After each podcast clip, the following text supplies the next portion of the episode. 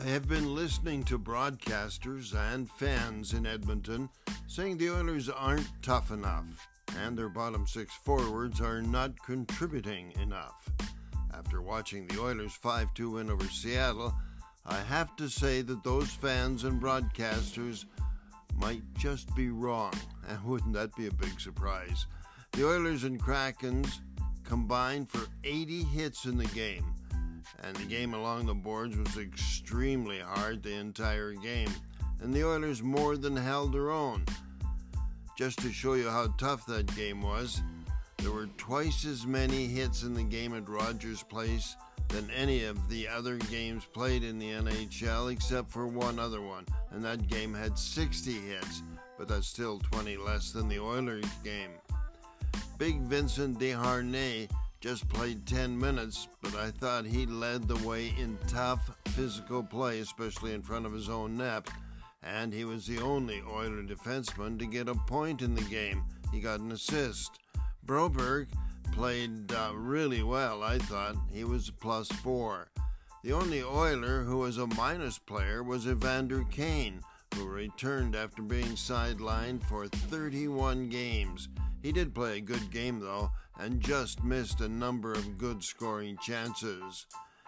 He happened to be on the ice when starter Jack Campbell blew a wrist shot from the top of the faceoff circle.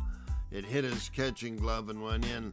I didn't see it on TV, and the commentators didn't mention it, but my nephew Colin, who was at the game, says Jack changed catching gloves after that, and it seemed to work. He was good the rest of the way.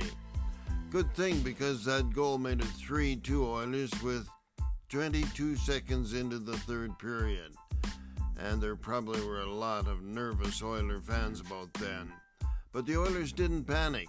They added a couple more goals and then locked it down the rest of the way. The only goal that was typical Oiler goal came off the stick of captain Connor McDavid, a rink length, beautiful rush his league leading 38th goal of the season.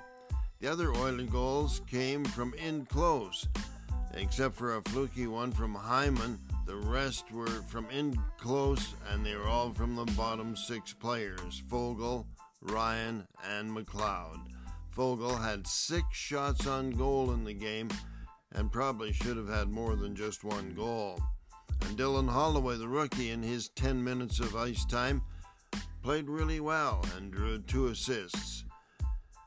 And all five Oiler goals came on five on five situations, no power play goals by the Oilers. The Oilers, after winning their fourth straight, are now three points back of Seattle and Los Angeles in the Pacific Division, and only five back of division leading Los Angeles. The Oilers host Tampa Bay Thursday and are in Vancouver Saturday. They play Chicago and Columbus next week, then get a week off for the All Star game. And that's the view from my couch.